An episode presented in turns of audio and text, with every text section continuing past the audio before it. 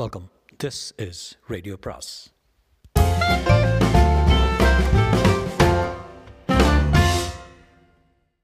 அனைவருக்கும் அன்பு வணக்கம். சுஜாதாவின் மற்றொரு படைப்பு என்று மிகச்சிறிய ஒரு சிறுகதை. சிறுகதை அஃப்கோர்ஸ் சிறுகதையின் பெயர் இந்தியா எனது இந்தியா. டெல்லியில் நீங்கள் உண்பதில் புதிய அனுபவங்களுக்கு தயாராகலாம். ருசி தெரிந்தவர்களுக்கு முகலாய உணவு வடக்கத்திய உணவு ஐரோப்பிய அமெரிக்க சீன ஜப்பானிய உணவு யாவும் கிடைக்கும். இந்திய உணவில் மிக பிரபலமானவை தந்தூரி சிக்கன் புலவு கறி முழுவதும் வெண்ணெயில் சமைக்கப்பட்ட கோழி. இப்படிக்கு இந்திய அரசாங்க சுற்றுலா கார்ப்பரேஷனின் டெல்லி என்கிற வர்ணனை வண்ண புத்தகத்திலிருந்து ஒரு பகுதி ஜூன் நைன்டீன் சிக்ஸ்டி எயிட் அந்த நான்கு சாலைகளும் முரண்பாடு இல்லாமல் வட்டமாக சந்தித்துக் கொண்ட இடத்தில் திருப்பத்தில் அவன் கிடந்தான். வெள்ளை சட்டை அணிந்திருந்தான். கீழே கிடந்தான். முழுவதும் சாலை மத்தியில் இல்லாமல் முழுவதும் மயக்கத்தில் இல்லாமல் கிடந்தான். அவன் உடல் லேசாக அசைந்து கொண்டிருந்தது. பக்கத்தில் அவன் பை கிடந்தது. அதிலிருந்து சில அழுக்குத் துணிகள் வழிந்திருந்தன. அலுமினிய டம்ளர் ஒன்று சற்று ஒதுங்கி நின்றிருந்தது. அவன் உடல் அசைந்து கொண்டிருந்தது. கண்கள் லேசாக மூடியிருந்தன. அப்படியே கிடந்தான். சாலையின் மத்தியில் இல்லாமல் சற்று ஒதுக்கமாக. அவன் கிடந்த இடத்தில் அவனை சாலையில் நேராக வரும் வாகனங்கள் கவனிக்க முடியாது. இடது பக்கம் அந்த வட்டத்தில் திரும்பின பின்தான் தென்படும் இடத்தில் கிடந்தான். இடது பக்கம் திரும்பின கார் ஒன்று அவனை கடந்து விட்டது. கடந்ததும் பிரேக் போட்டு தயங்கியது. நின்றது. சர் என்று பின்வாந்தது. காரில் இருந்து ஒரு இளைஞன் அவசரமாக இறங்கி வந்தான். கீழே கிடந்தவன் அருகில் சென்று கவனித்தான். அவனை நிமிர்த்தினான். அவன் அவன் தோய்ந்து சரிந்தான். இளைஞன் சுற்றுமுற்றும் பார்த்தான். வெயில். இளைஞன் கவலைப்பட்டான். கீழே கிடந்தவனை நிமிர்த்துவது கஷ்டமாக இருந்தது. அதே சமயம் சைக்கிளில் வந்து கொண்டிருந்த ஒரு சர்தார்ஜி மூளை திரும்பியதும் இவர்களை கவனித்தான். உடனே இறங்கி சைக்கிளை நிறுத்திவிட்டு வந்தான். என்ன ஆயிற்று? தெரியவில்லை நடுரோட்டில் கிடந்தான் மயக்கம் போலும். சர்தார்ஜி குனிந்து கீழே கிடந்தவனின் மார்பில் கை வைத்து பார்த்தான். உயிர் இருக்கிறது மயக்கமாக இருக்கிறான்.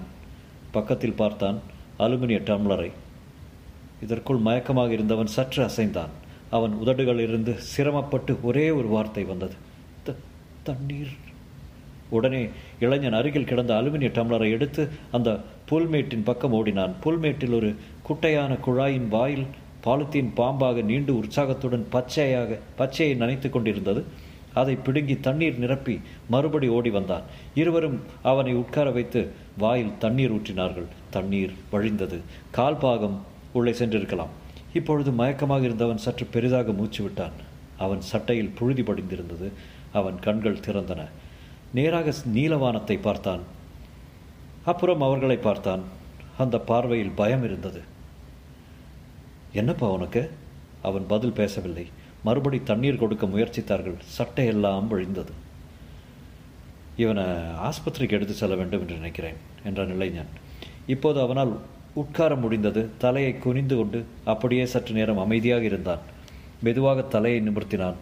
மெலிதான சன்னமான குரலில் வந்தனம் என்றான். என்ன உனக்கு? என்று இருவரும் ஒரே சமயத்தில் கேட்டார்கள். பதிலாக அவன் ஒரு விரலை சுற்றி காட்டி மயக்கம் என்று தெரிவித்தான்.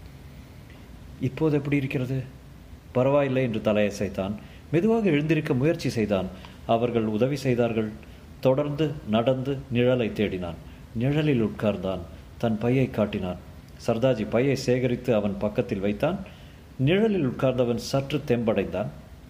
பரிதாபமாக அவர்களை பார்த்து சிரித்தான். நீங்கள் போங்கள். எனக்கு சரியாகிவிடும் என்றான். என்ன உனக்கு? மயக்கம். ஆஸ்பத்திரியில் காட்டுவது தானே மருந்து சாப்பிடலாமே? அவன் தலையசைத்தான். மருந்து வேண்டாம். சற்று நேரத்தில் சரியாயிடும் நீங்கள் போங்கள் என்றான். அவர்கள் போவதாக இல்லை அவர்களுடன் ஒரு சிறு பையன் சேர்ந்து கொண்டான். அவன் எதையோ மென்று கொண்டு என்னாச்சே? என்று கேட்டதற்கு அவர்கள் பதில் சொல்லவில்லை.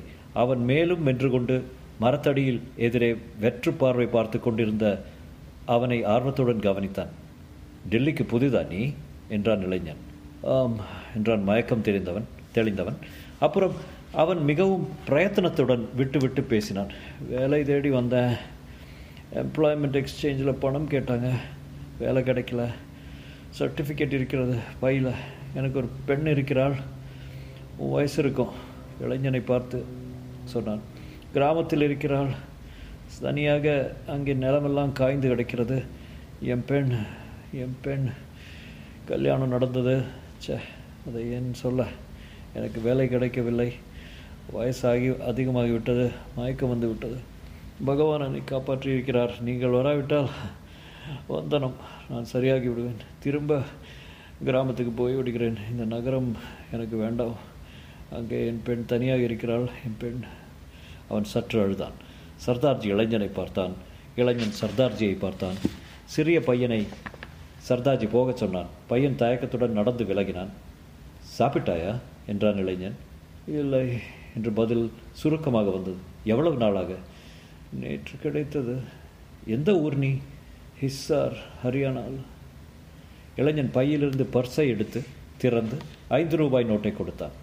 சர்தார்ஜி தன் சைக்கிளுக்கு சென்று அதன் கழுத்தில் தொங்கிய காக்கி பையில் கைவிட்டு ஒரு புஷ்டியான மாம்பழத்தை எடுத்து வந்து கொடுத்தான்.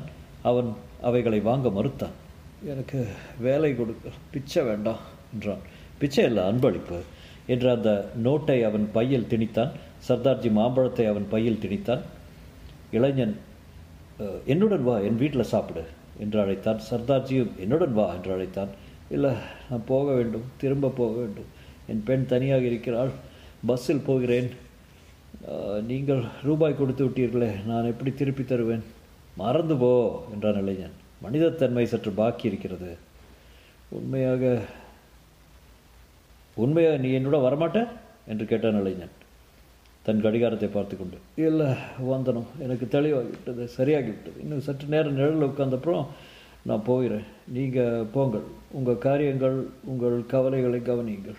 சற்று நேரம் செய்வதறியாது அவனையே பார்த்து கொண்டு தயங்கிவிட்டு இளைஞன் தன் காருக்கு சென்றான். சர்தார்ஜி தன் சைக்கிளை விடுவித்தான். சர்தார்ஜி யோசனையில் ஆதுரத்தில் கீழ்நோக்கி தன் தலையை ஆட்டிக்கொண்டு சைக்கிளில் ஏறிக்கொண்டான். அவர்கள் சென்றதும் மர நிழலில் உட்கார்ந்திருந்தவன் இன்னும் சற்று நேரம் உட்கார்ந்திருந்தான். பிறகு தன் பையில் திணித்திருந்த மாம்பழத்தை எடுத்து அதன் காம்பை கடித்து துப்பிவிட்டு தோலை பற்களால் விலக்கி சுத்தமாக கொட்டை மொட்டையாகும் வரை சாப்பிட்டான். தோலை கூட விடவில்லை. பின்பு எதிரே நடந்து வந்து அந்த தண்ணீர் குழாயில் முகம் அலம்பிக் கொண்டு நீர் அருந்திவிட்டு திரும்ப மரநிழலுக்கு வந்தான். தன் பையிலிருந்து ஐந்து ரூபாய் நோட்டை எட்டாக மடக்கி தன் இடுப்பு வேட்டியில் சுருட்டி முடிச்சிட்டு பத்திரமாக சொருகி கொண்டான். முகத்தை துடைத்து கொண்டான். சுற்றிலும் பார்த்தான். சாலையில் ஒரு கார் சென்று கொண்டிருந்தது. அந்த கார் கண்ணிலிருந்து மறையும் வரை காத்திருந்தான். இப்பொழுது சாலை காலையா காலியாக இருந்தது. அவன் தன் பையை எடுத்துக்கொண்டு குறுக்கே நடந்து நடுவில் வந்து பையை நழுவ விட்டுவிட்டு மறுபடி அதே இடத்தில் படுத்துக்கொண்டான் அந்த நான்கு சாலைகளும் முரண்பாடில்லாமல் வட்டமாக சந்தித்து கொண்ட இடத்தில் திருப்பத்தில் அவன் கிடத்தான் முற்றும்.